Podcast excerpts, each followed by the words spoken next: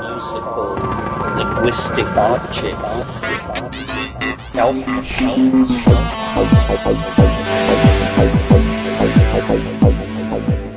Greetings from Cyberdelic Space. This is Lorenzo, and I'm your host here in the Psychedelic Salon. And since we've got uh, kind of a long program again today, I'll just get right to it and uh, save my personal remarks for after we uh, first listen to another part of a workshop that Terence McKenna led in February of 1992. And uh, we'll pick up with Terence telling the story of uh, what took place in his mind immediately after his first DMT experience. And I said, you know, I've got to go back to square one. All these people I dismissed, all these people who say the universe is made of levels, who say there are disincarnate intelligences, who say that the you know death is not simply the yawning grave. I had dismissed all those people as crybabies and sob sisters, and I said no. You know the point of view that I previously dismissed is apparently what's actually happening. So in a single experience, I was converted from naive rationalism, realism, reductionism to my present position, whatever it is. Really, all I've done is worked out the implications of the personal implications for me of the DMT flash, and I've also tried to create linguistic models of it. Um, so the worth of it is that it shows you beyond a shadow of a doubt that the world is made of magic that's what the world is made of. Not natural law, not interlocking cause and effect, not any of these things that are normally assumed. The world is magic. Not a little bit. 100%. Every atom from one end of this cosmos to the other is magic, magic, magic. Certain concerns just die in the first 30 seconds of the DMT flash and can never be brought back, to my mind. I've seen people who I considered what I call fragile. Some people are not good candidates for the psychedelic experience because they've been damaged by life in some way. And so for them, boundaries shouldn't be dissolved because their whole challenge is to keep boundaries in place. Uh, and I remember one case particularly, a woman who I had was a friend of mine. I really liked her, but I thought of her as fragile and to not somebody you wanted to lean on in a crisis. She smoked DMT thrashed, moaned, rolled her eyes back, gave all the exterior symptoms of really having grabbed on. After about 10 minutes, she sat up and said, It didn't work. nothing happened. I said, Nothing happened. Well, you want to try again? No way. Never, ever mm. again. So it did work but the personality was somehow able to seal itself off from the implications because the implications quite literally would have destroyed that person. It was a truth they weren't ready for. And I suppose it's wonderful that DMT saves you from that. I, I felt I felt in danger of dying from astonishment when I did it, and I do every time I do it. I mean, I, I I don't know how they keep the lid on this stuff. I mean, I think that this is the secret that wants to be told.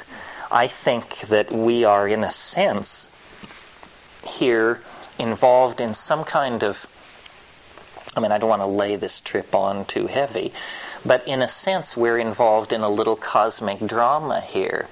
Fate has chosen you to hear about this. If you've never heard of it before, you're hearing about it now. Now, you don't have to do anything with the fact that you're hearing about it, but you have been told at this point. If you now go forward and live in your, mm, you know, mundane stock portfolio BMW existence, it's because you're making a choice. because you heard from Terence McKenna that there was an entirely other possibility. You don't have to avail yourself of it. But I think it's a, a moment of great import in a person's life when they are told about DMT because it's, it's what everyone thinks is impossible. That's actually what it is. I have a question. Would that be possible that with DMT the mind gives away to the inner self that you are seeing these things with your soul or that you become your soul in a DMT trip? Well, what I don't understand is why are the things you see so alien? I mean, you would think that with we have 15,000 years of poetry, painting, song, story. How come there's no tradition of mm-hmm. this? How come our folk ways and our art and our drama are so utterly empty of an awareness of this? I mean, this is, to my mind, actually probably the central fact of being, or at least it's as important as sexuality. To go from birth to the grave without ever encountering DMT is, to my mind, like going from birth to the grave without ever having a sexual experience. It means you skated through life. You never got it. You never figured out what it was for. And that unnerves me because I think what life is for is to figure it out. You know, life is some kind of an opportunity. Okay. Yeah. Okay, Terence how and from whom do you buy this stuff? well, they haven't made it easy for you. They've made it illegal. Um, so that's really the question: is where do you get it? I can't solve all your problems for you, uh, but but that's what you need to know. Is there any place that is legal? Any country? Oh, it's legal in most countries. Most see, there isn't enough of it around. It's never been a social problem. They just made it illegal in the 1960s because they made everything illegal. I mean, if somebody is proposing to the DEA that a drug be made illegal, how do you decide if a drug should be made illegal if you're of their mindset? Well, the first thing you do is you um, you look at emergency room admissions over the past 10 years.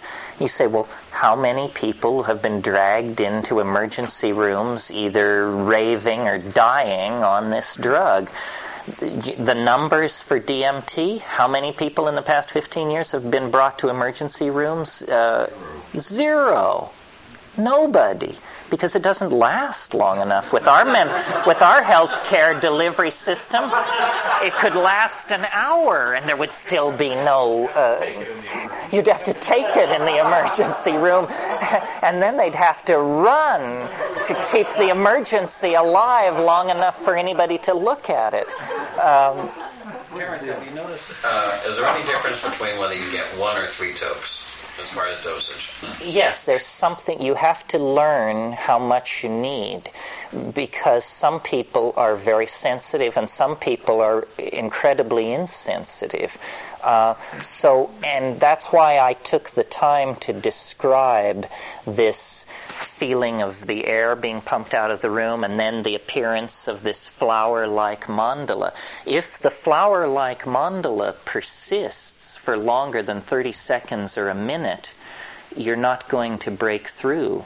You need to sit up and ask for another toke. Uh, and I tell people uh, when I turn people on to it, whenever I'm in some country where it's legal, I uh, always say to them at the 30 second mark, I will say, Do you want another hit? If you don't, don't say anything. You don't have to do anything. If you do, you must sit up of your own, on your own power. If you can't sit up, it's my judgment that you're too loaded to take another hit. So it's it's tricky to lead people into that. What's the history of this? How long uh, has it been around? Well, that's an interesting question because as a plant hallucinogen, DMT has been around a long time, but in the Amazon as a snuff, and it's what gives the visions to ayahuasca. You see, ayahuasca is a combinatory drug. It's two plants mixed together. One inhibits a, an enzyme system in the body called the monoamine oxidase system, whose job is to deactivate monoamines, of which all these drugs we're talking about are. And the other co- chemical in ayahuasca is DMT. So what these shaman in the Amazon are really doing is they are inhibiting the monoamine oxidase system, and that allows the DMT to be orally active. You see, if you were to just have some DMT and decide that rather than smoke it, you're going to take it orally, nothing will happen. It will be destroyed in your gut by this system called the MAO inhibit, the monoamine oxidase system. But if you inhibit that system, you can make it become orally active. Uh, but when it's orally active, it's much more diminished and stretched out. But a very stiff dose of ayahuasca you can, after about at the hour and 25 minute mark, on a very strong dose of ayahuasca, if you're familiar with the territory, you can look around and say, my God, it's building toward being like a DMT flash. It is like a DMT flash, except that it goes on for a, a, a lot longer 20, 30 minutes. Uh, I question whether in traditional societies anybody ever really reaches these reality obliterating levels.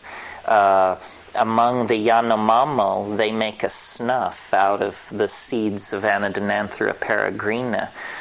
Uh, and I've done that snuff, and it's very painful to do because you have to blow a couple of tea, tablespoons of uh, ground toasted material up into your nostrils.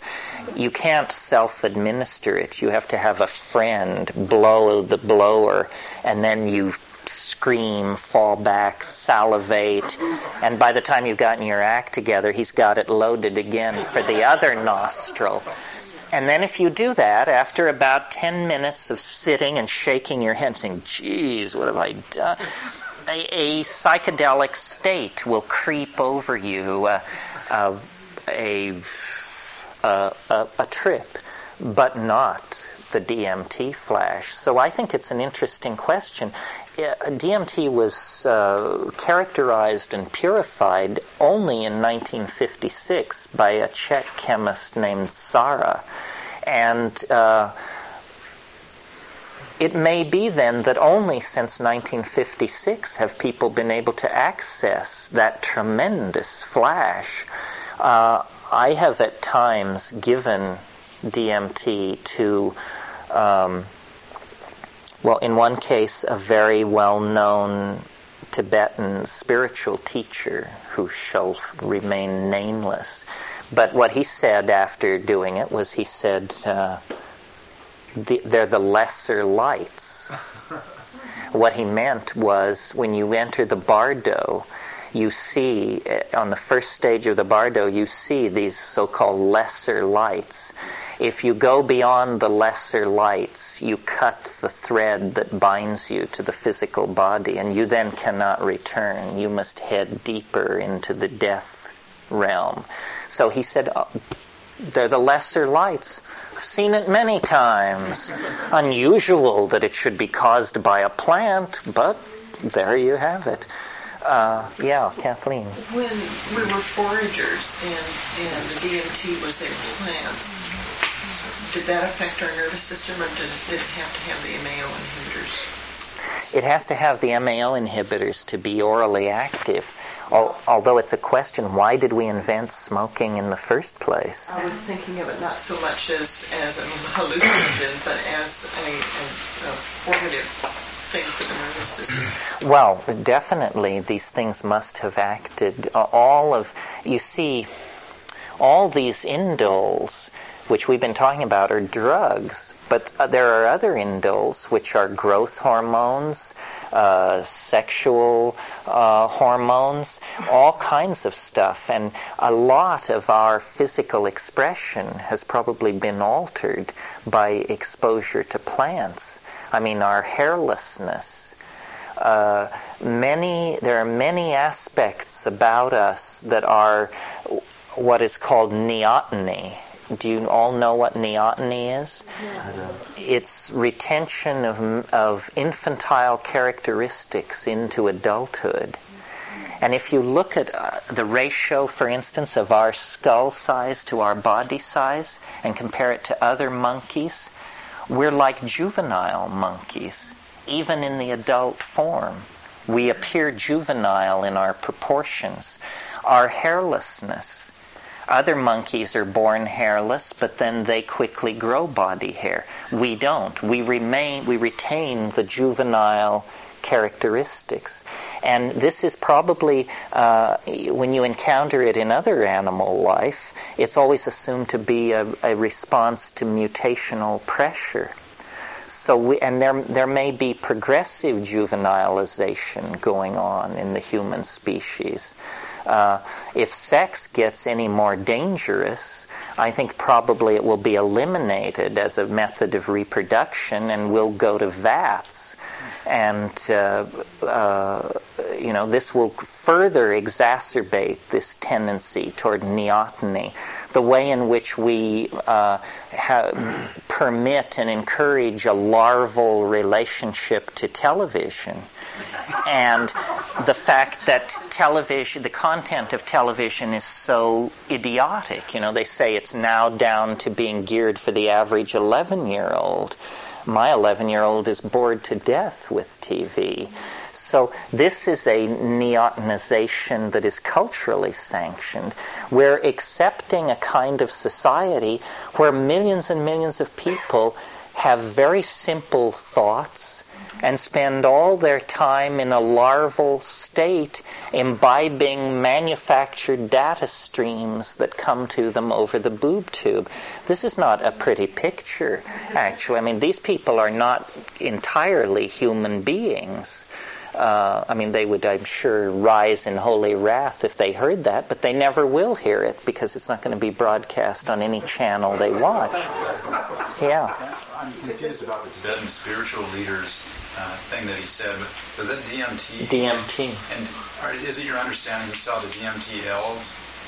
Or I don't know if he saw the elves. He was of such a stature that I couldn't really hammer at him. He pronounced it the lesser lights, and, and I bowed my way out of the.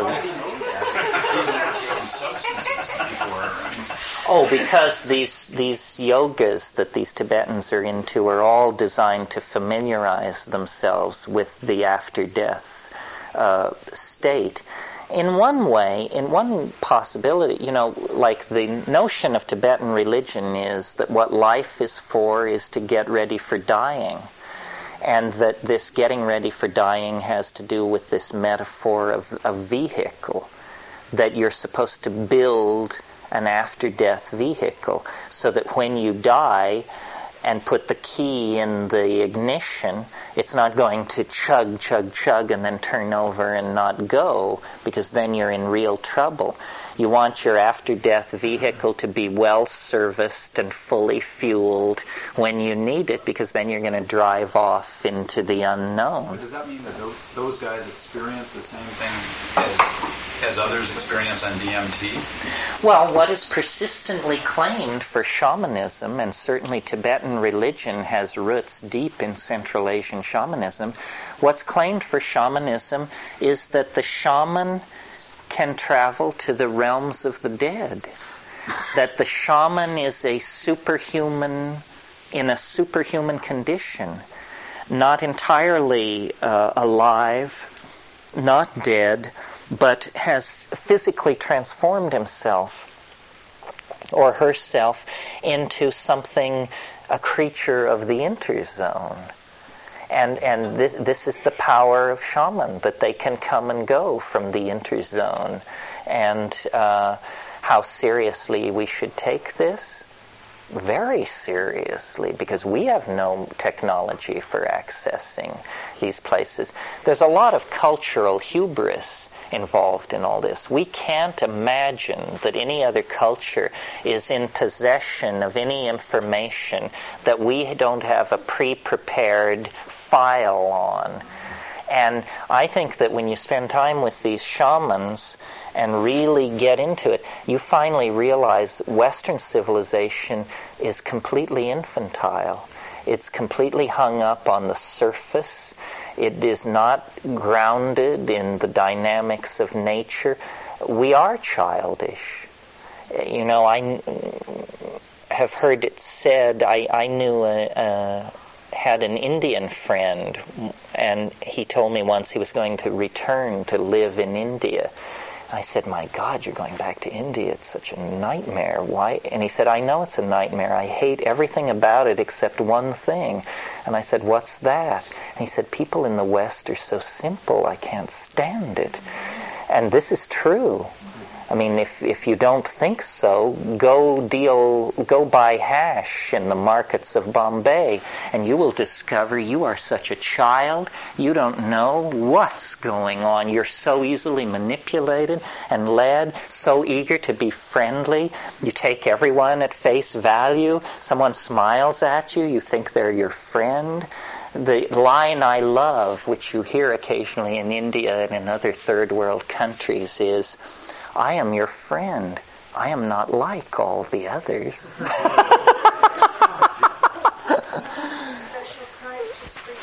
yes, special price. Welcome. You're able to uh, uh, ask, formulate questions in, in this situation. I mean, you're, you're, it sounds like you deduced that they may be souls yeah, I no, I deduced that.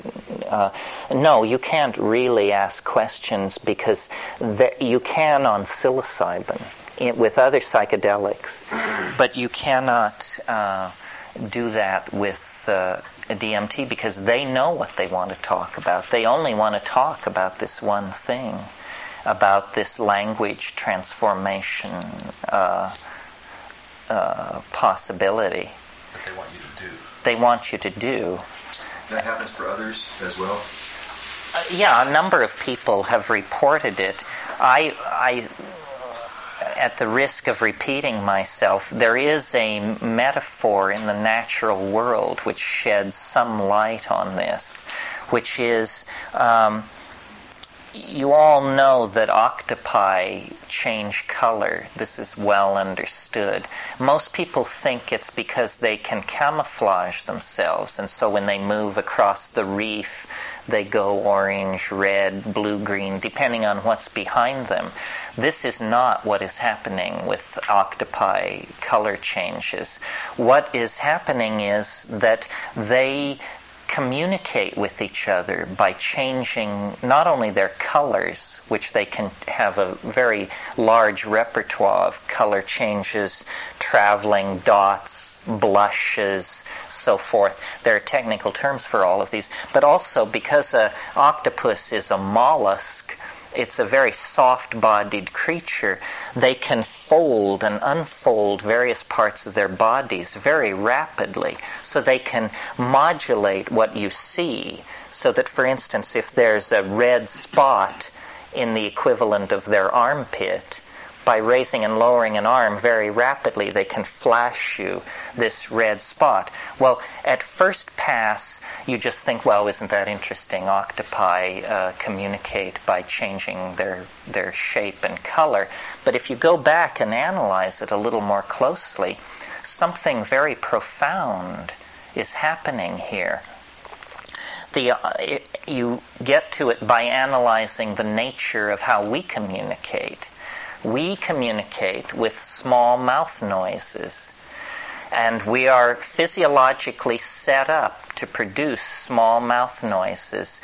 Uh, the average human being can talk for a couple of hours without showing much sign of fatigue.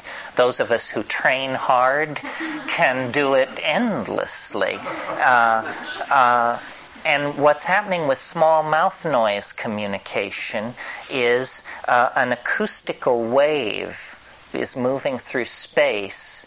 It's been formed by the sender based on consulting of an internal dictionary. And then I see the aha, the word for could you please help me? The words are, could you please help me? So they say, could you please help me? And then the other, the way, the acoustical wave goes across space, enters the ear of the intended uh, object of the communication. They look in their dictionary and they say, oh, he's asking for assistance. Could you please help me? Means, can I be can I have assistance? But now, what if the utterance is extremely complex? Then the object of this intended communication looks in their dictionary and they say, well, he either means that he would like to have an affair with me, or he means he would like the name of my tailor, or he means that his clothes cost more.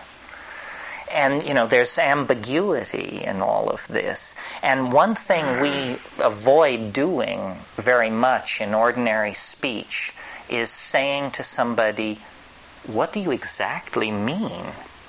Because we fake it. I mean, a, a lot of communication is, uh huh, uh huh. And you say, Well, I don't know exactly. He said, I think he, I don't know, something. He wants something. Uh, what's happening with the cephalopods, the squids, and the octopi is there is no ambiguity the surface of the octopus's body is the surface of the octopus's mind. The mind changes and controls the appearance of the body.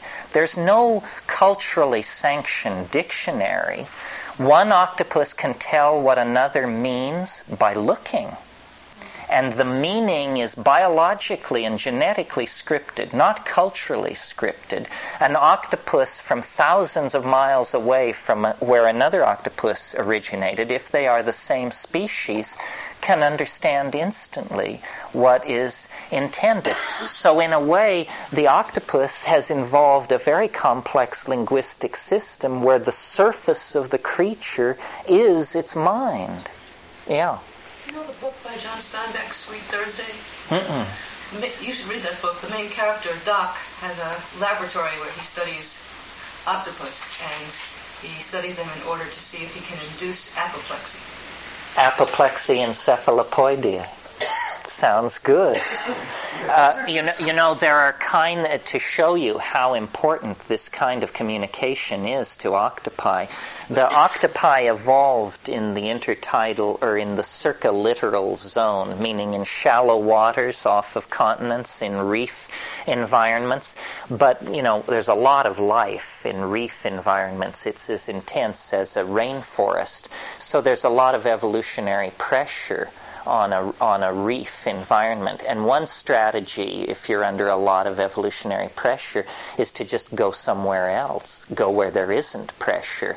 And where there isn't pressure, uh, com- competition for food and stuff like that in the oceans is in the benthic, what's called the benthic depths the abysses of the of the oceans, and many form many species of octopi have evolved into the abyssal environments, and they. Uh, have retained their ability to communicate with each other in these zones of utter darkness by evolving phosphorescent organs that stud their bodies.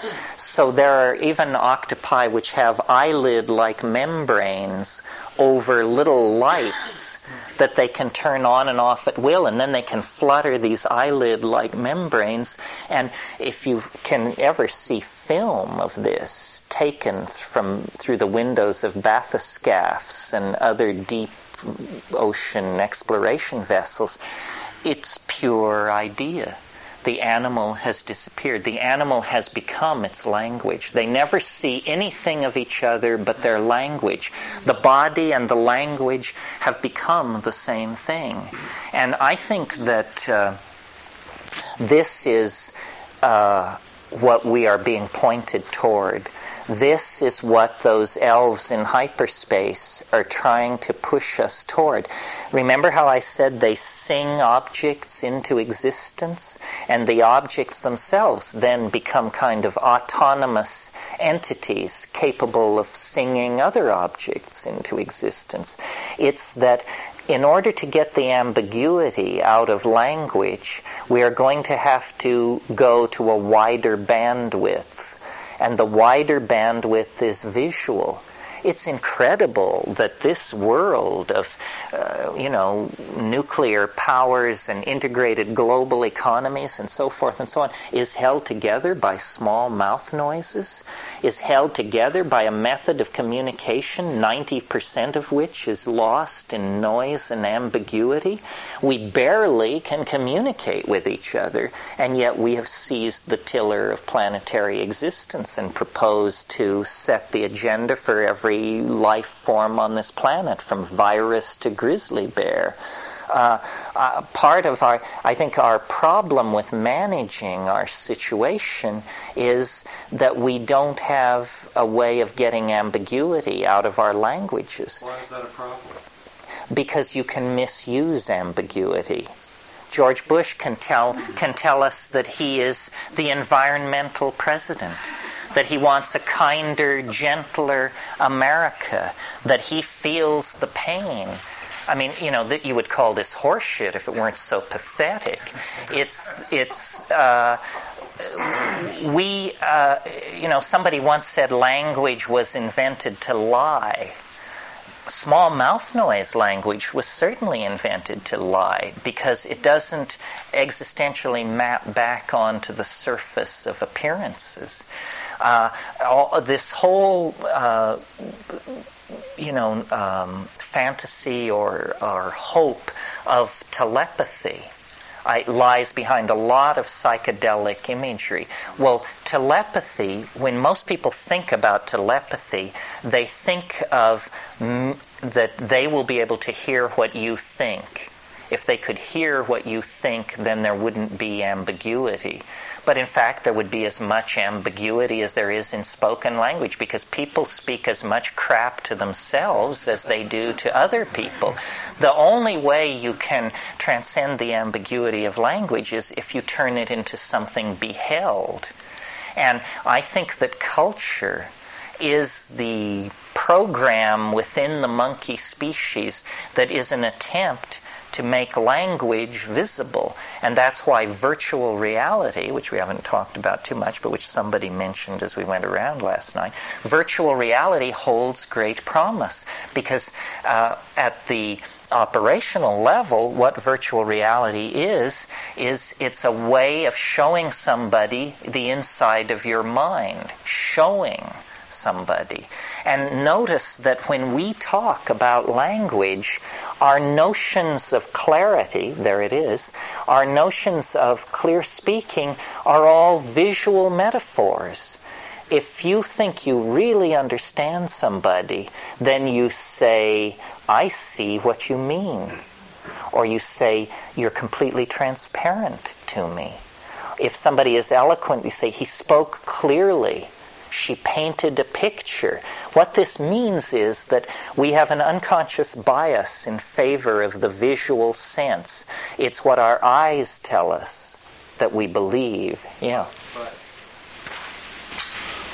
Um, if your DMT experiences have revealed to you that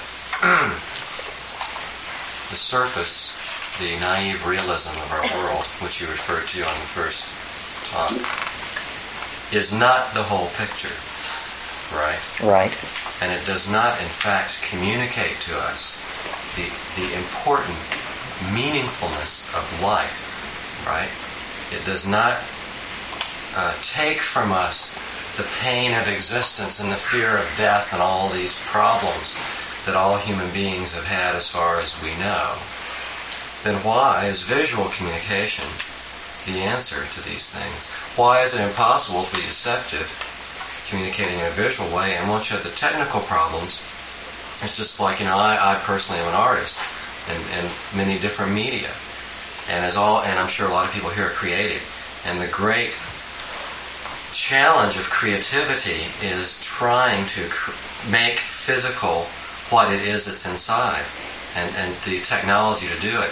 Even with you know, virtual, the problem with virtual reality is it's boring and it's clumsy and it's not a very interesting place to be. Well, it's very young. It's very young. But how does how does the Well, I think the key to the answer to your objection lies in the in the word naive. Naive realism won't do. What we need is sophisticated realism. The world is very complicated. I don't think naive anything is going to take us very far. Uh, what we need is a very sophisticated analysis of our situation. Every artist well, no, that's not true because there's music, and some people say all art aspires to the condition of music.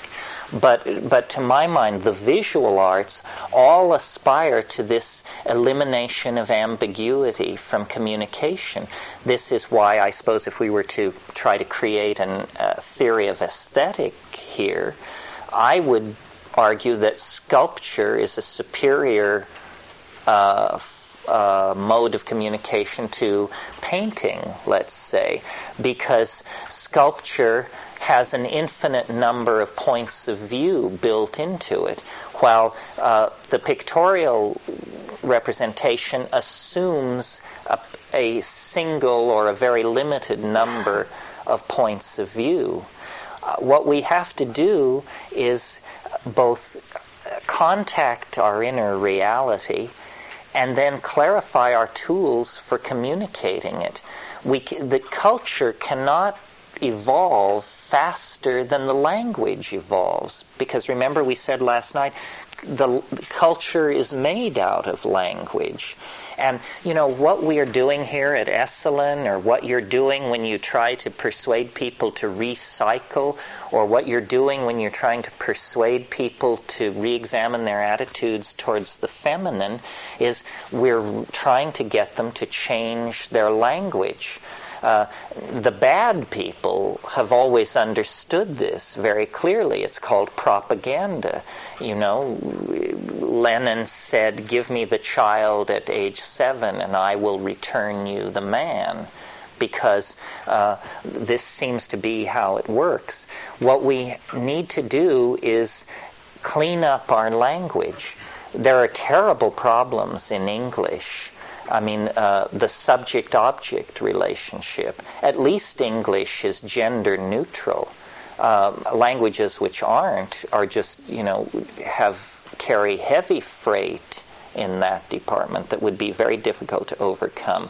Our ultimate descript notice that our most powerful descriptions of reality are mathematical mathematics is an artificial language specifically created with the intent of eliminating ambiguity.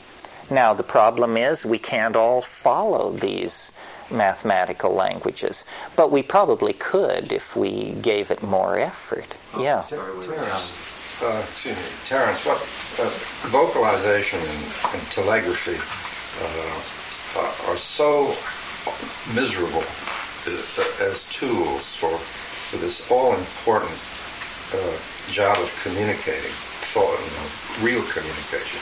I've often fantasized in my mind that at some dim, dark past, uh, this species had a power of direct communication that somehow was lost. So, uh, sort of a, a Babel uh, concept.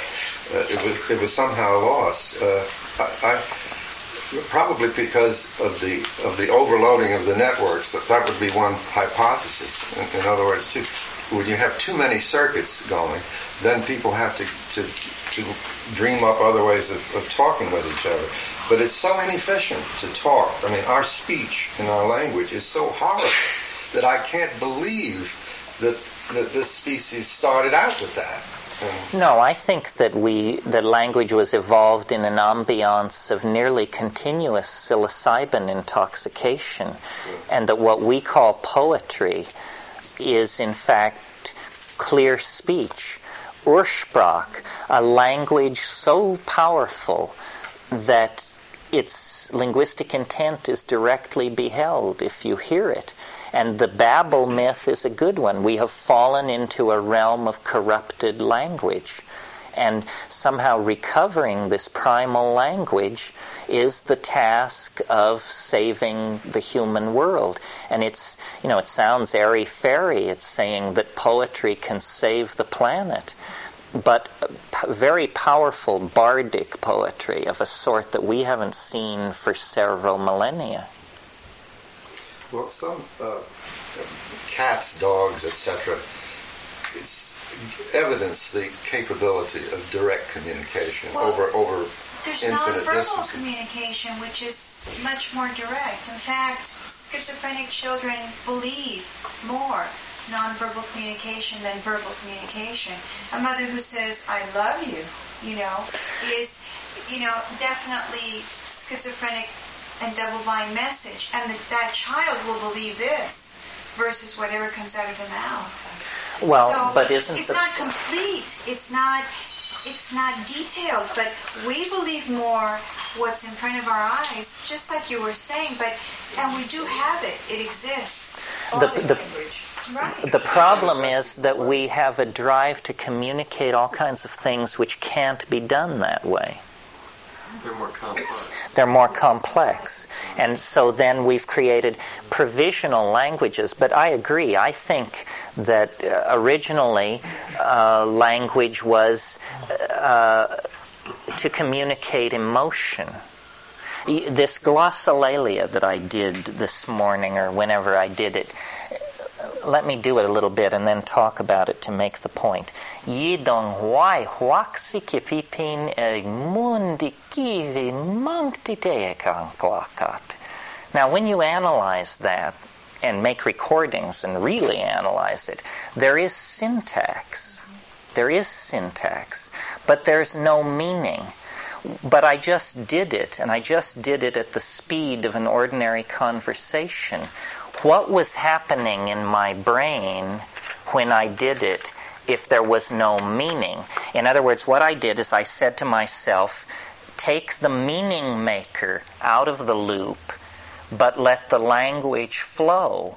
Well, then, from where comes the modulation, the tonality, the differences? Well, the only place it could possibly have come from is my internal state. What you just heard from me was the most honest thing I've said today. Situation reflected in a verbal exercise that was not designed to convince you or impress you or drag you into my vision of things. It was simply that's who I was at that moment. Uh, Ralph Metzner and I once had a notion of giving a workshop or a weekend in which uh, half of all utterance would have to be in glossolalia. So that, you know, you said, well, I'm a committed Marxist Leninist myself. However, istaksimi quai hua mian daftikimittingt. You say, oh, well, so he's a Marxist, but he's also this other thing. That's who he is emotionally. And then you could balance it. And you see, we suppress these internal states. We uh, create meaning as a kind of community venture, but there's not much of us in it when we do that behavior. Uh, the paucity of words for emotions in our language is a clue to the fact that we have put too much emphasis on nuts and bolts stuff and not enough emphasis on conveying the essence of who we are. And so now we empower a special class of people called artists. And their job is to convey this essence. But what we need to do is make life into art and take upon ourselves an awareness of the responsibilities that language puts upon us. We're not going to save the world or honor the feminine or do anything worthwhile until we change the way we talk about these things. That's the first step. And, you know, in, in any political agenda, the first thing they want to do is control definitions. I mean, if you define, this is what the Nazis did brilliantly. If you define someone who is Jewish as not a human being, which is what the Nazis did. They called them uh, Untermensch, the undermen, subhuman. You know, well, so you've you've changed the reality of what this person is in your mind. Now you can build ovens, deport them, put them in slave labor camps because you've changed their essential nature by changing how you speak about them. And most of what we, most of the changes we've allowed in language have been of this negative, destructive, disempowering sort. The curse of simplification, the easy answer, the glib reply. This is what our politicians, you know, they say, well, you just cut the capital gains tax and, and it'll be fine everybody knows this is malarkey. It won't be fine. But language metaphors are being misused to delude and to keep some people on top and some people on the bottom.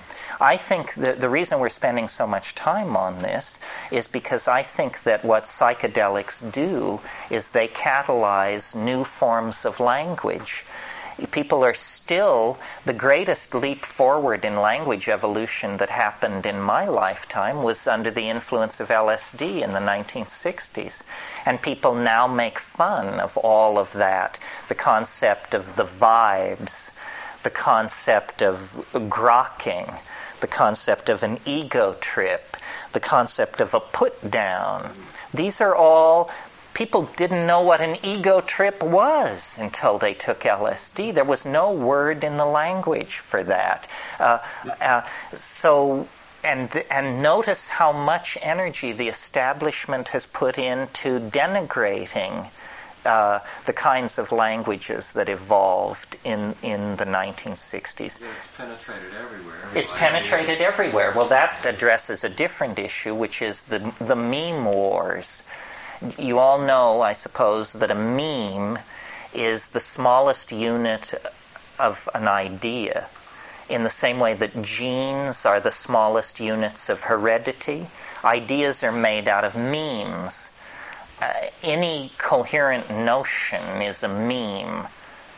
Women should be respected. That's a meme. It's competing against the meme that women are worthless that's another meme.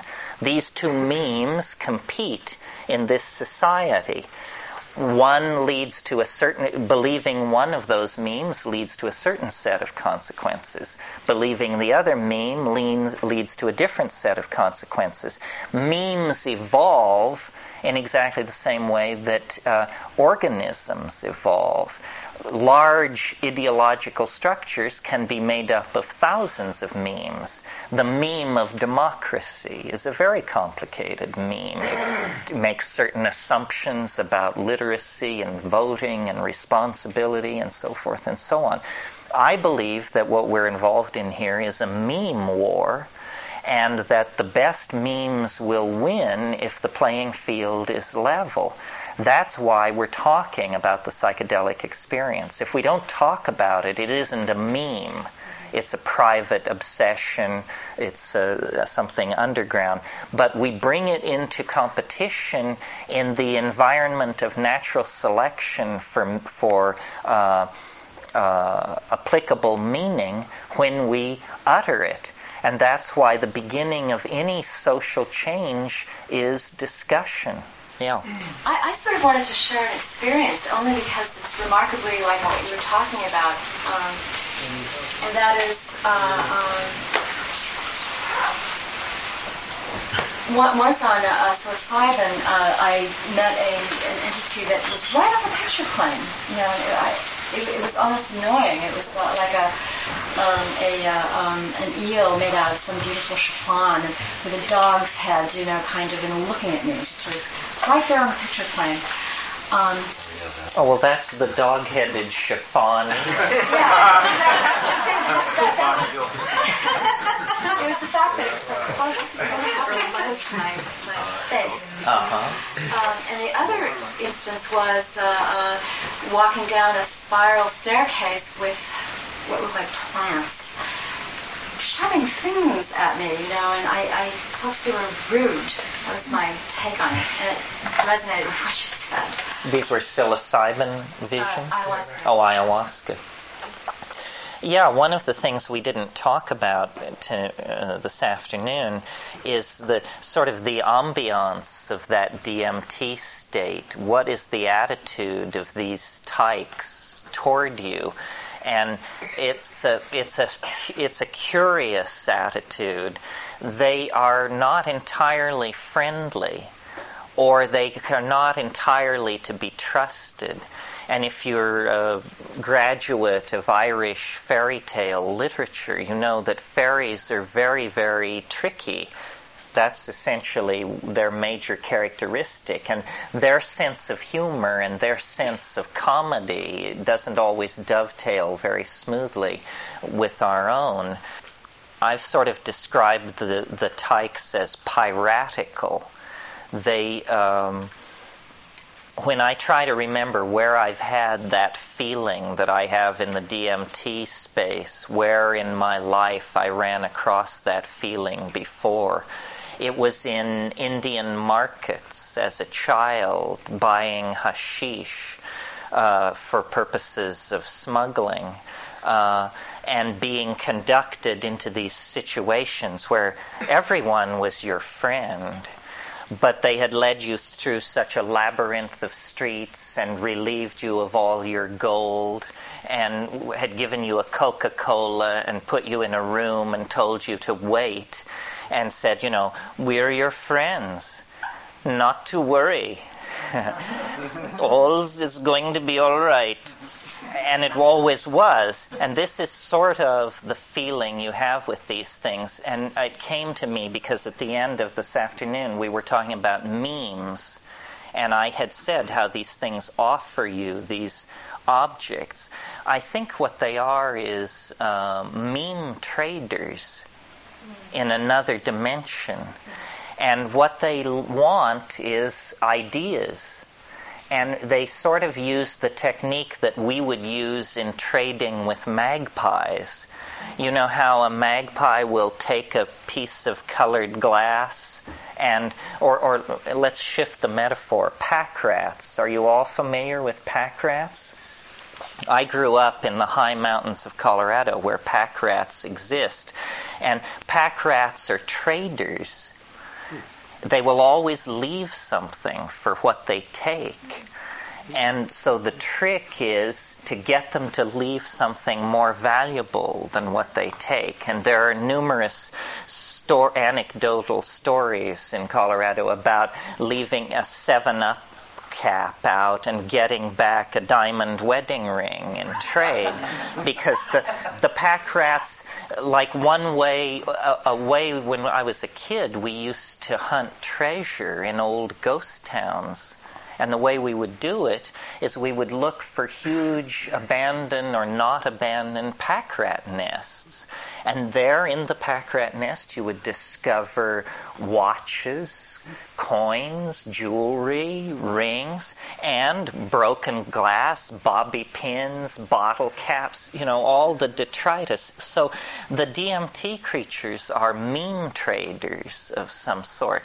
And what they're offering, these things they're offering, are the equivalent of glass beads they're saying this is the sort of thing a quasi intelligent primate ought to be able to respond to.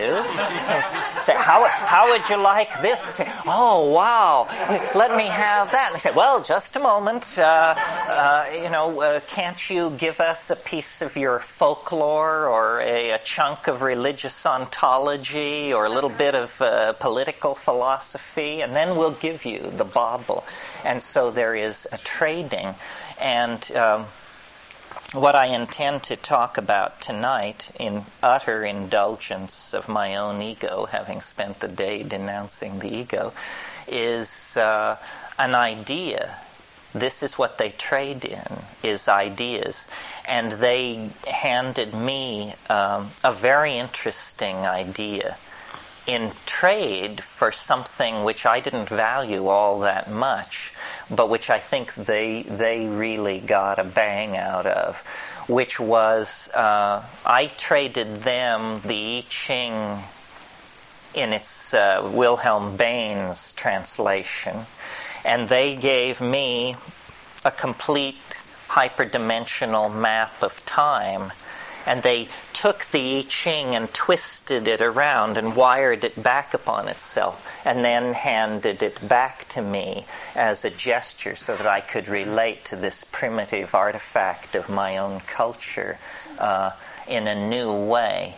And uh, I don't know how much of this we can convey in the absence of a computer, but I'm willing to give it a whirl. And in the uh, in the spirit of the lady who just spoke, I will uh, I will make it try to make it anecdotal because Saturday night people have had enough of this stuff anyway. Um, so here's my my story. Uh, in 1971, uh, well, actually, I realized after talking last night that I never introduced myself or did anything formal at all. I just the engineer was at my elbow and I began pummeling him and then that just led out into the gray wastes of heaving rhetoric and, and never got back to anything approaching uh, an introduction. And I've made allusions to my rationalism and so forth. But my, my story is uh, sort of like the unsinkable Molly Brown. I grew up in a coal mining town in Colorado, and I was always uh, a weird kid.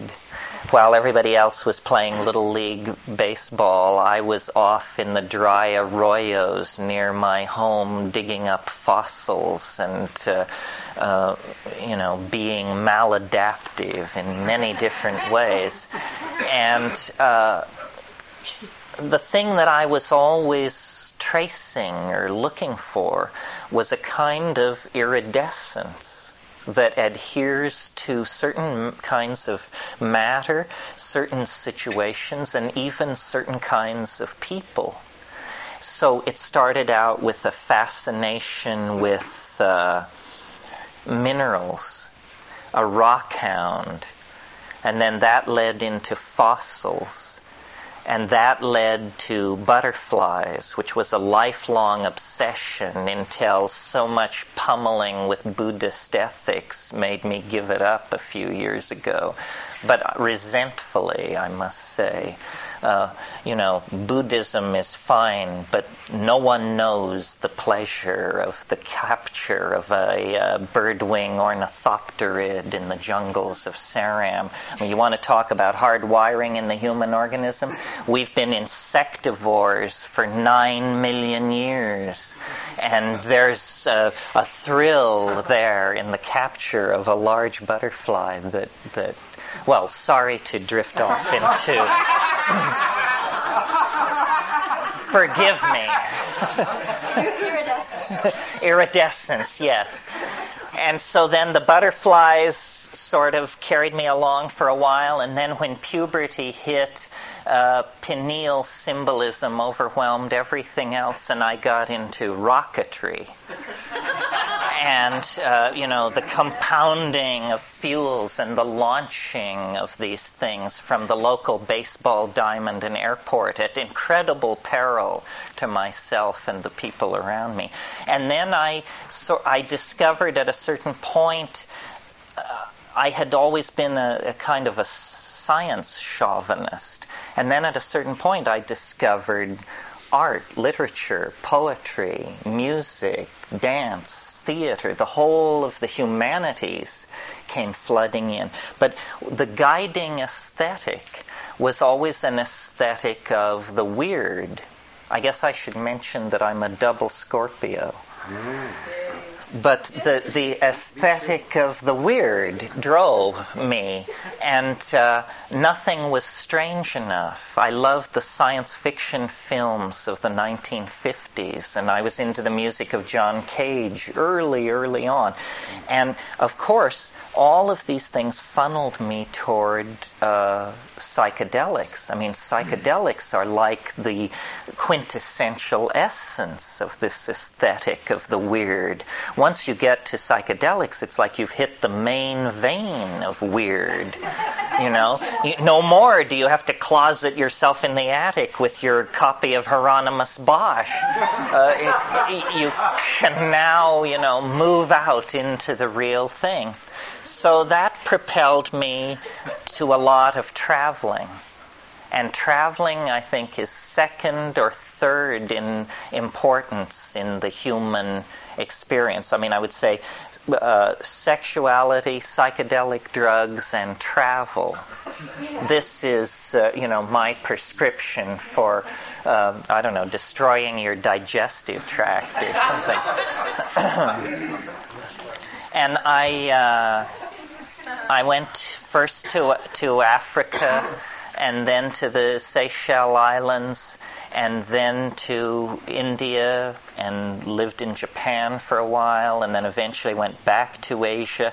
And uh, I had encountered LSD in uh, in uh, Berkeley where I went as an undergraduate in the fall of 1965. That was the other thing about me. I was incredibly lucky in that a kid from a cow town in Colorado, I was able to find my way to ground zero of the cultural scene. I was able to put myself at the corner of Shattuck and Bancroft uh, in the fall of 1965. So the whole thing was just being staged for my benefit, I thought. Well, so then I was became very interested in psychedelics, and I actually smoked DMT early in 1967. A tremendously fortuitous uh, moment in the history of my uh, the development of my thinking. Apparently, uh, SRI, the Army, was trying to develop a drug called BZ, which was an aerosol delivered tryptamine that would, a hallucinogenic tryptamine that would be delivered by an artillery shell into a Vietnamese village. And while everybody was stoned on DMT, our boys would come in and kick butt or do whatever they do. And uh, a 55 gallon drum of solid DMT had been boosted off the back of a truck by some uh, Stanford graduate students. And um, I'm telling you, it, it, was incredible. I mean, it was. Uh, it's never been that good. I don't know what this stuff was exactly. A 55 gallon drum of. Yeah, really. There might be actually the search for the treasure of the Sierra Madre.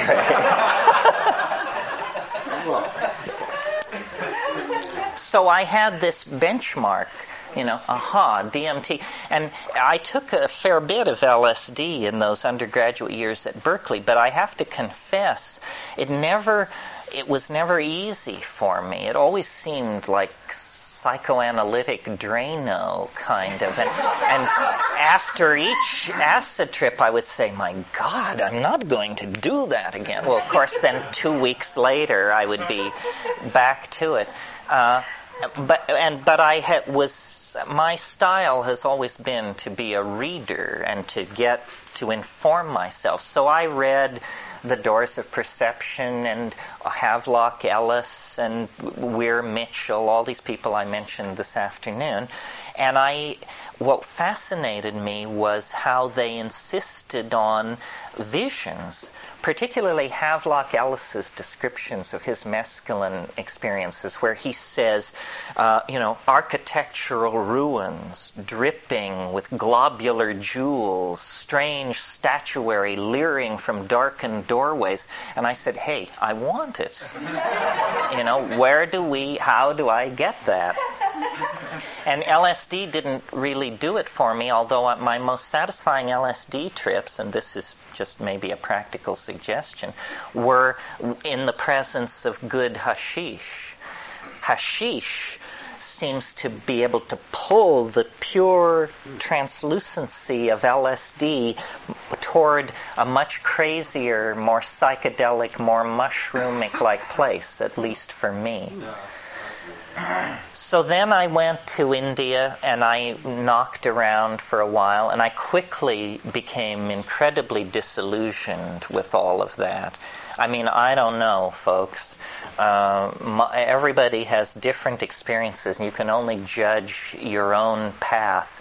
But I just thought it was the most outrageous con that has ever come down the pike that, you know, maybe millennia ago there was something going on, but it has been so enfolded by priestcraft and dogma and class consciousness and, and, uh, everybody's out to con everybody else, and there you are. What do you know? I mean, these people have been at this for a thousand years, and you fly in from Malibu, sugar and money heavy into their midst. Well, they know just exactly how to turn you every way but loose. And eventually, all you ask is that they turn you loose, you know? now, I know there are people for whom this message is unwelcome who are within this room this evening. But I'm not knocking Indian spirituality. I think that there is a great wisdom about how to live that these world religions have accumulated. The problem was I was 23 years old and I wasn't interested in wisdom on how to live. I was interested in how do you get as loaded as possible and then be able to talk about it. So I. Uh, went through all these experiences and was abandoned by uh, the love of my life, and all kinds of things happened.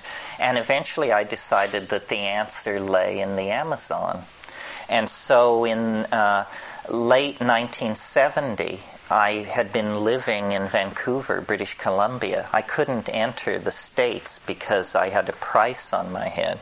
Not much of one, but an uncomfortable situation to be in. So then I went to the Amazon for the first time with my brother and uh, uh, a couple of friends who came with me from the States.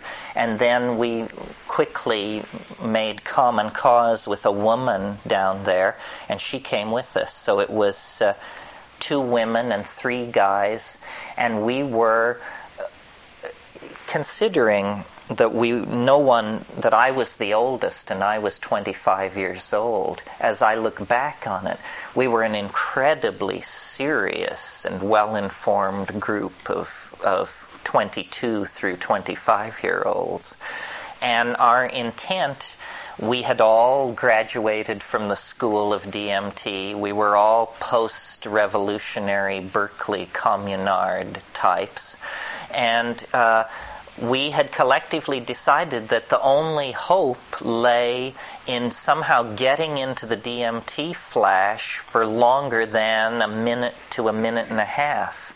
And that the strategy for doing this must be then to go to the Amazon and explore these psychoactive uh, drugs. And the one that we were interested in is uh, one that even today has yet to become an item on the Malibu consciousness uh, circuit, a drug called ukuhe.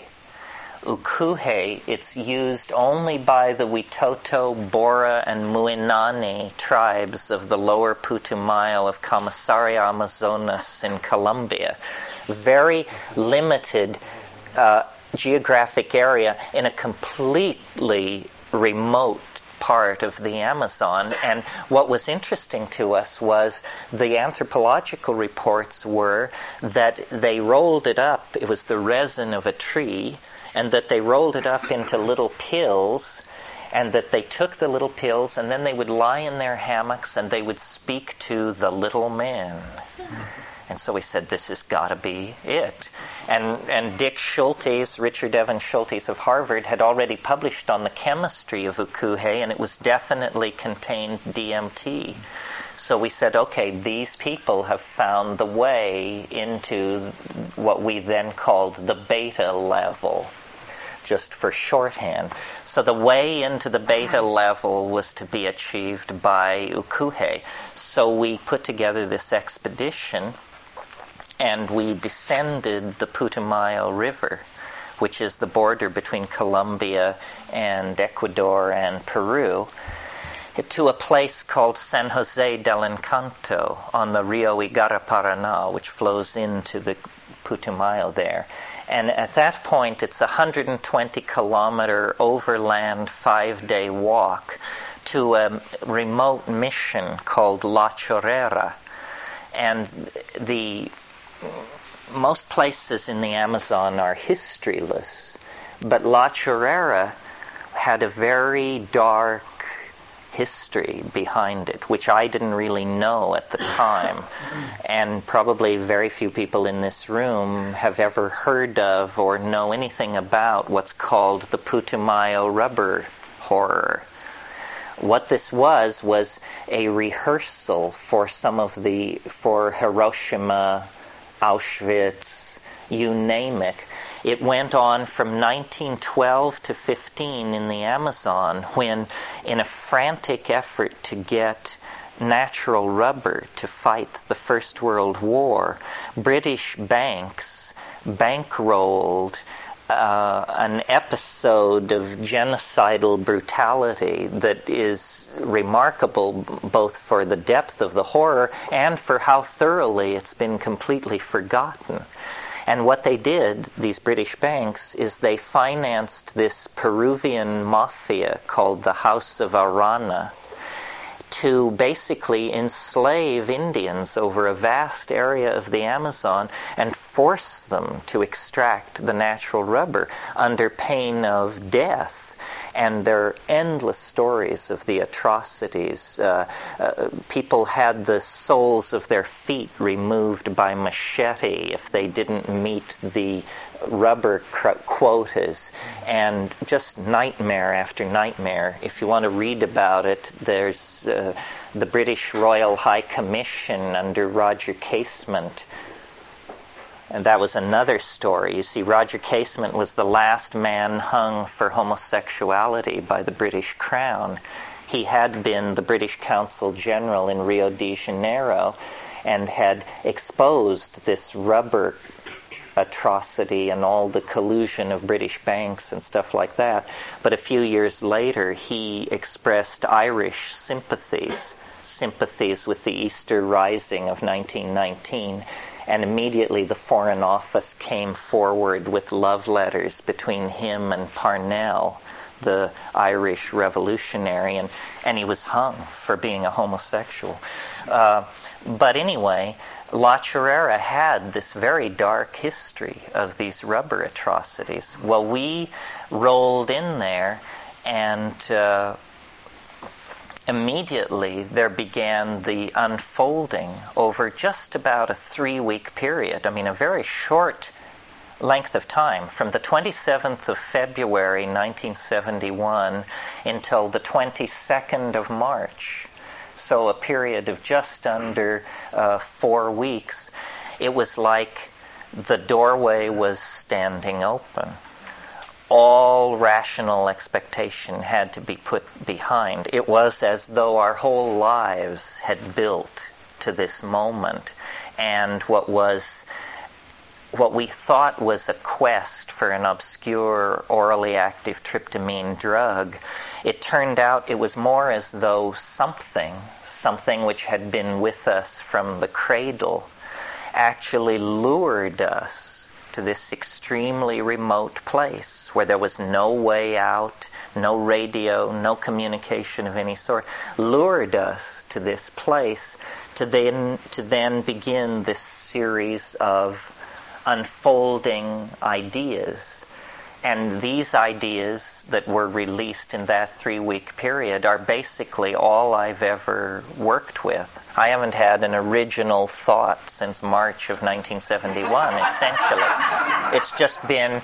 endless recension and reworking of what happened there. Well, what happened was taking a lot of mushrooms and being in this incredibly natural, beautiful, low toxin environment. I mean, there was barely even radio waves in this place. It was so remote.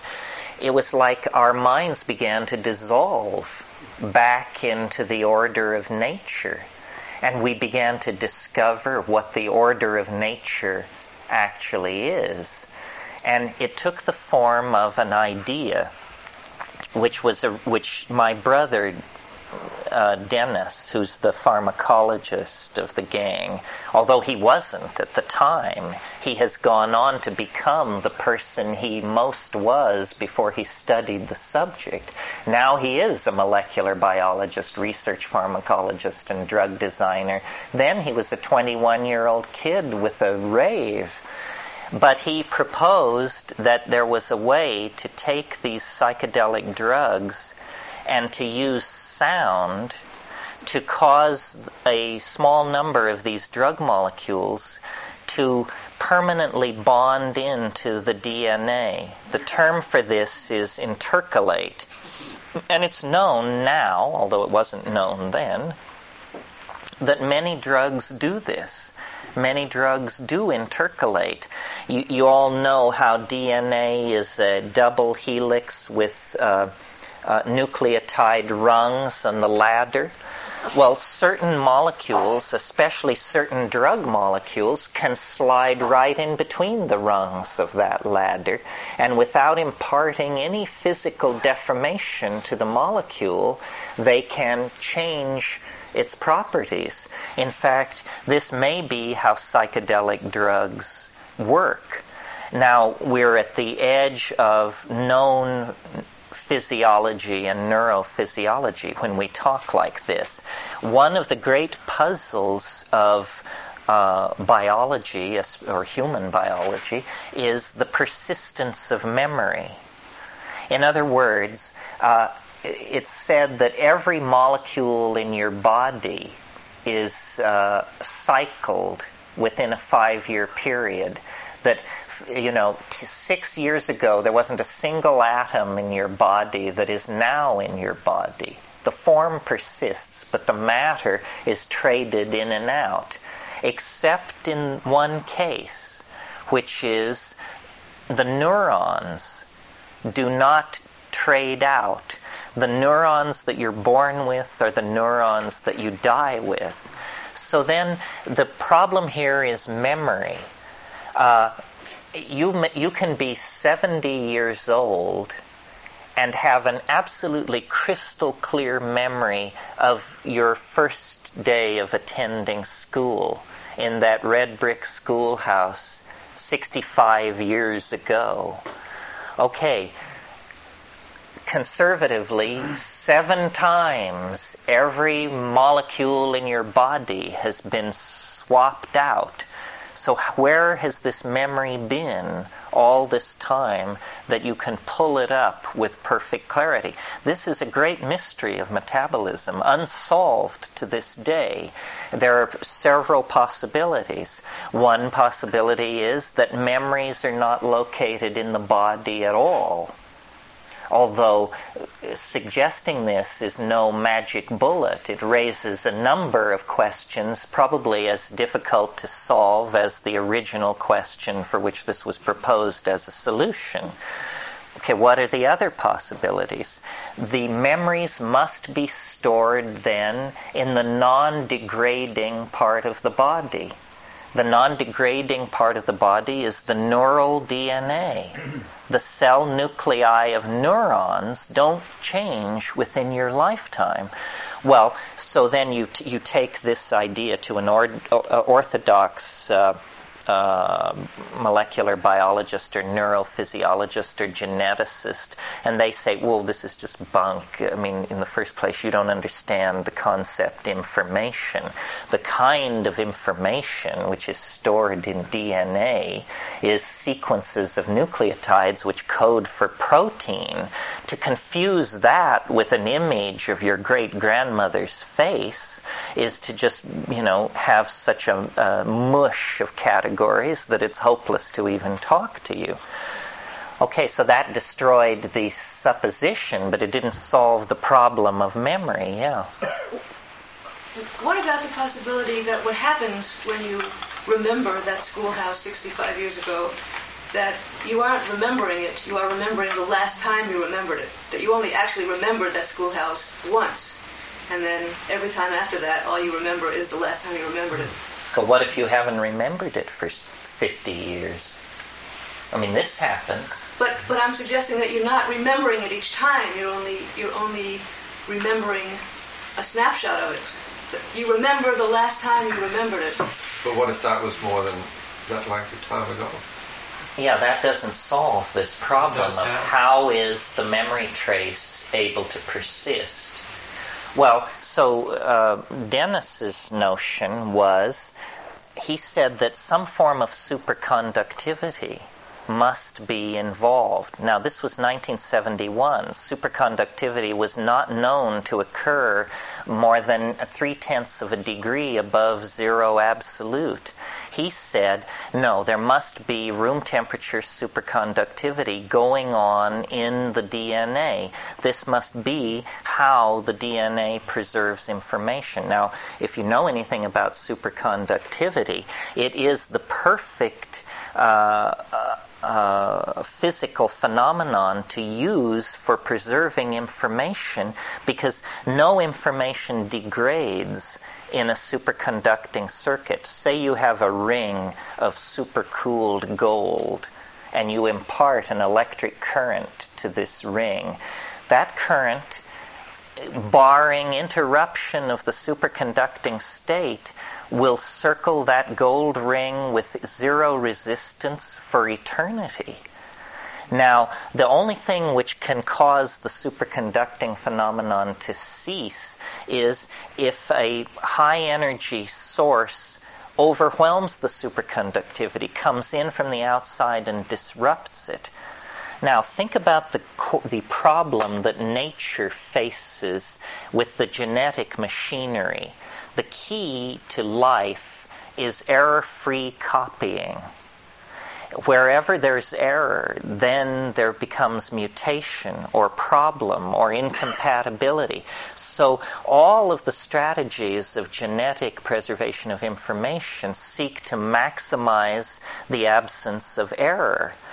So, the perfect mechanism for doing this would be a superconducting mechanism. Now, you see, the major cause of mutation in the natural environment is cosmic radiation, ambient cosmic rays, high energy particles that smash into the genome physically collide with the DNA and break the bonds and disrupt the uh, the message so that it can't be copied. Superconductivity would be the natural uh, medium to retard this process. So Dennis's notion was that the DNA was a kind of superconducting uh, storage device, and that in fact what we call the Jungian unconscious or the racial memory or the genetic memory could be tapped into and that what a what a drug trip is is a neurotransmitter that competes with serotonin that then broadcasts off this genetic memory bank a slightly different slice of the catalog.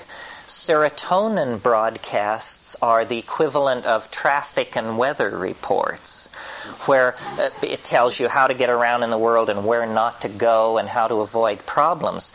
If you swap out the serotonin channel for the psilocybin channel, suddenly it's the equivalent of Pacifica Radio. It's running philosophy discussions and classical music from another planet, you see, uh, because the, the efficiency and the emphasis of these neurotransmitters is different. Well, so uh, we went through a series of startling revelations and uh, experiences using this idea because he was dead serious about doing this and decided that I would be the likely candidate for what he called hypercarbolation. and that, you know, we would saturate me with drug molecules and then he would, he knew how to do the thing to make an ordinary trip turn into the forever trip by locking these molecules into their bond sites. Oh, and that's the piece of the puzzle that I didn't explain that you might not realize. Uh, when a molecule is superconducting, I'm, I'm, I'm sorry, when a molecule is at zero degrees absolute, it becomes superconducting. So if you can cool a molecule to that level, it will immediately bond permanently to whatever is physically nearby. So Dennis said, what you do is you take all these, uh, you, you saturate your body with these drug molecules, and then using a complex theory of harmonic canceling, which I won't regale you with this evening, he thought there was a way to f- generate sound that would affect a very small number of these drug molecules and cause them actually to superconductively bond into the DNA. And then the trip would be permanent the trip would be scripted into the genome, or at least for the life of the organism. And he suggested that if you make the DNA superconducting in this way, that eventually death is no problem. It's just sort of like a shedding. And you go into the rivers and the water and the air, and you become very tiny. You become the size of your DNA uh, nucleotide, in nucleus. Uh, well, I thought that this was a very highly unlikely notion. So unlikely that since he was so gung ho to try it, the best thing to do would be to just let it rip. And uh, if there was something there, that would be interesting, but that I was willing to bet dollars to donuts against it. Well, he set up the experiment, he did the experiment, and he had made very extravagant and inflated predictions about what would happen. He thought that you would literally give birth to your mind as a physical substance. I don't know whether it would flow out of your nose or where it would come from, but he he thought that that that there was a kind of superconducting hyper uh, uh, translinguistic matter, he called it. He thought there was a way to dissolve the boundaries between matter and spirit and create an obsidian fluid that would be obedient to your own imagination, that would in fact be you.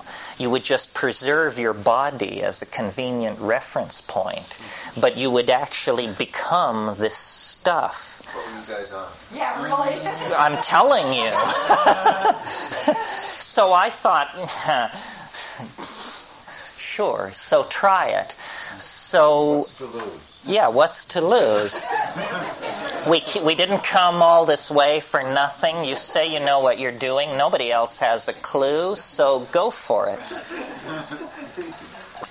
Well, what happened was uh, not what he predicted but not nothing. And that was the great puzzlement of this experience because what happened was uh, immediately after this procedure was carried out, uh, I could tell that something had changed in me. And it was very hard. It took me a few hours to figure out what it was. And what it was was it was though a, a switch had been thrown. And I began to understand. That's all it was. It was, you know, Whitehead defines understanding as the apperception of pattern as such. And suddenly, I s- began seeing things very differently. I began to see the relationships between things on one level and among levels and uh, I stopped sleeping. I didn't sleep for 11 days effortlessly. And every night during this 11 days, I would, in the late evening, I would just become very, very impatient for all these people to go to bed, my, my companions, because uh, the chatter of the camp in, would interrupt my thoughts. And what I just wanted to do was I would just go in the jungle and I would just put my hand on a tree and I would just stand. and think and think and think and think and think. And it was this endless cascade. It was not like a psychedelic trip. There was no hallucination. There was simply this unfoldment. And it was like as though I was just filled to overflowing with gnosis. I would sit down on the ground and begin thinking, and I would lose myself in my thoughts and when I would come back to my situation, I would look down in front of myself and see that while I had been thinking, my hands had built a fire out of small sticks. It was as though everything was cognitive activity. Uh, Dennis went uh, what would be conventionally called a psychotic episode, but it wasn't a typical psychotic episode. It was a kind of uh, turning inside out so that he became he he in a single moment after the hypercarbolation it was like he ended up at the other end of the universe turned inside out and headed backwards and over the next 14 days he came through a progressive narrowing of his um, the what he was identifying with. So that first it was the whole universe, then it was the galaxy, then the solar system, then each of the planets moving in, then all life on Earth, then all mammals, then all human beings, then all Irish, then finally all the McKennas there ever were, and then finally the question was, was he him or me? And then he got that sorted out finally, and then he was fine.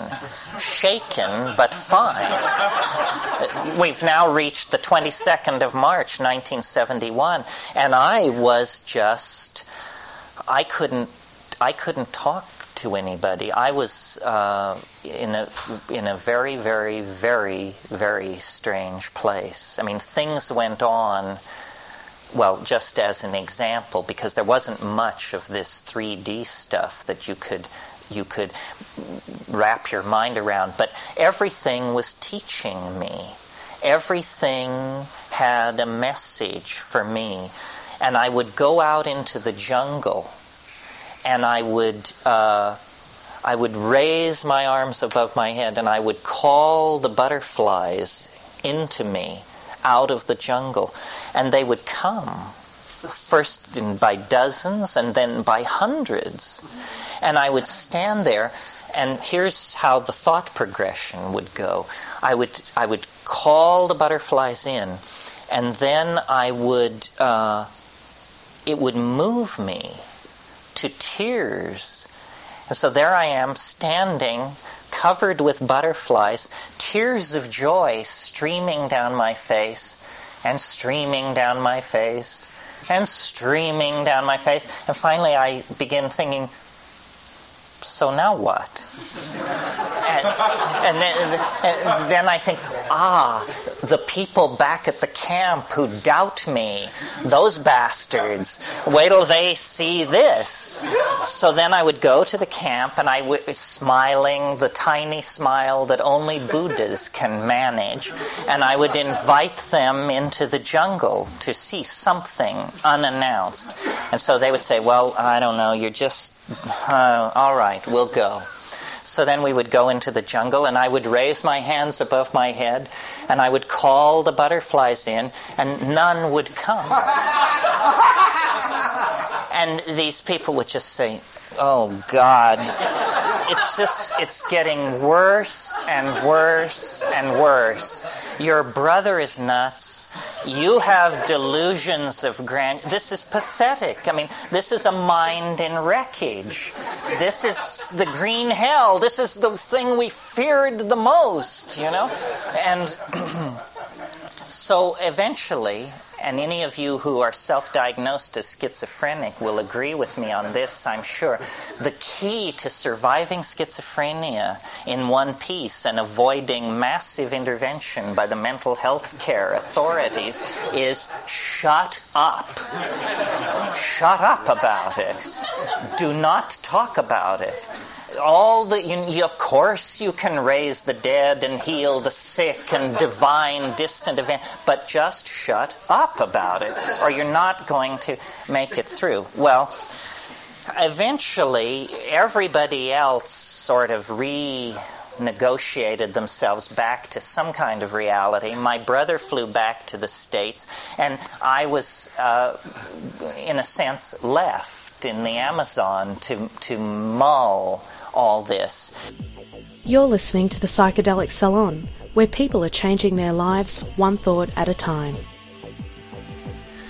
Well, Terence, now uh, you have left a great many of us to mull over all of this, and uh, along with mulling over all of the strange and difficult trips we've had ourselves. I think that, uh, in a way, being psychedelic means having fun thinking about a wide range of questions that ultimately, uh, well, we'll probably never know the answers to.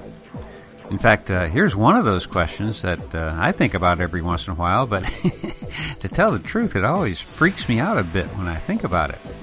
If you've ever had a DMT experience and are somewhat familiar with the place that you seem to be in when you smoke it, uh, not to mention the entities that you encounter there, well, if you've uh, been there, then you know that it's an experience unlike uh, any other you've probably had.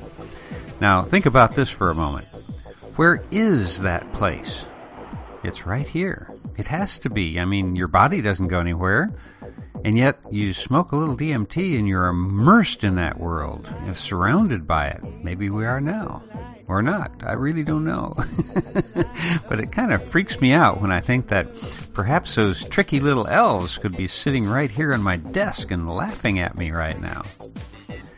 Well, getting on with the program, uh, I also realized that you uh, already knew Terence's story of his youth and the adventures at La Chorrera, but each time he tells it, there are slight variations that I find fascinating, and hopefully you also enjoy listening to uh, some of these repeat stories from a slightly different direction every once in a while. And uh, please keep in mind the fact that this talk was recorded in February of 1992. And there's been a significant amount of work done in the field of psychedelic chemistry and molecular biology since then. So be careful about repeating some of the scientific things that Terence was talking about because, well, there's a good chance that not everything he believed to be so at the time is still considered true. Uh, maybe some of our fellow saloners can add a few thoughts about this in the program notes, which, as you know, you can get to via psychedelicsalon.us. As I was uh, listening with you to Terence speaking in the early part of this talk, it finally struck me what it is about him that has always been so compelling to me. Uh, it was during his octopus rap just now that it struck me.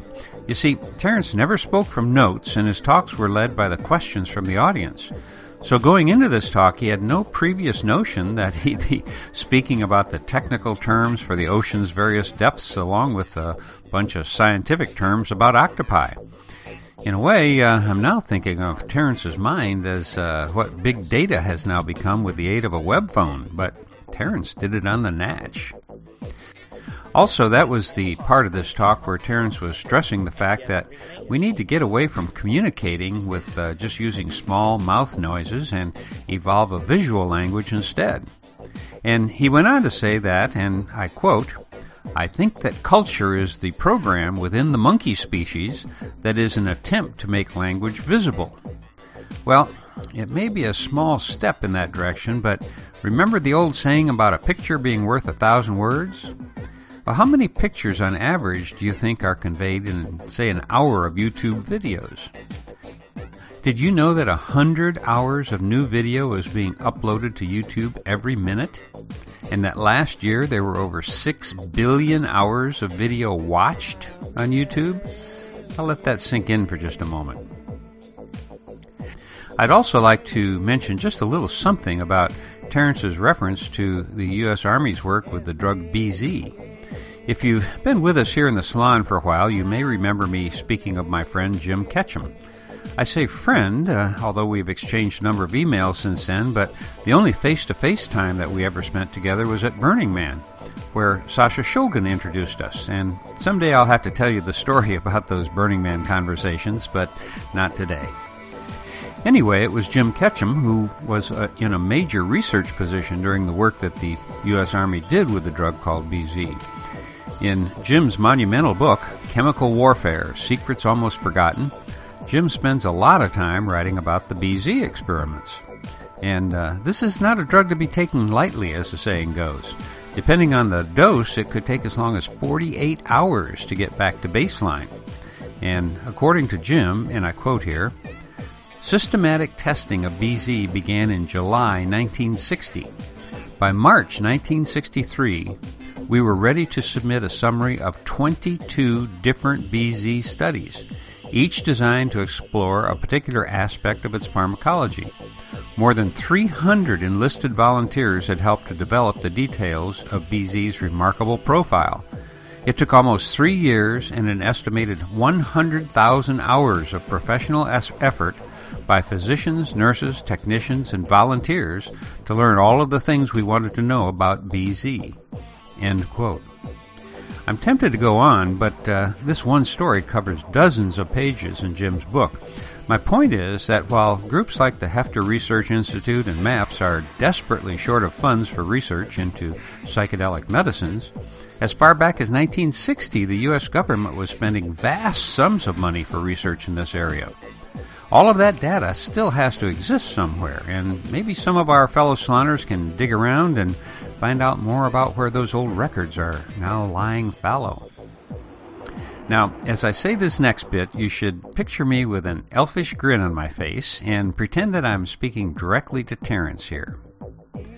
So, Terence, you tell us that you think you got the best of the DMT meme traders because you didn't value what it was that you gave them in exchange for them giving you the idea for the time wave. Well, uh, now that all of the time wave furor is over and we see its current value, I have to say that uh, my mother uh, maybe was right. You get what you pay for. Terence, I think that maybe the elves were just kind of fucking with you about the time wave because you tried to cheat them. Now, I know that's not fair since Terence can't respond, but even though I only knew him slightly, I'm quite sure that this thought would at least bring one of his wonderful laughs.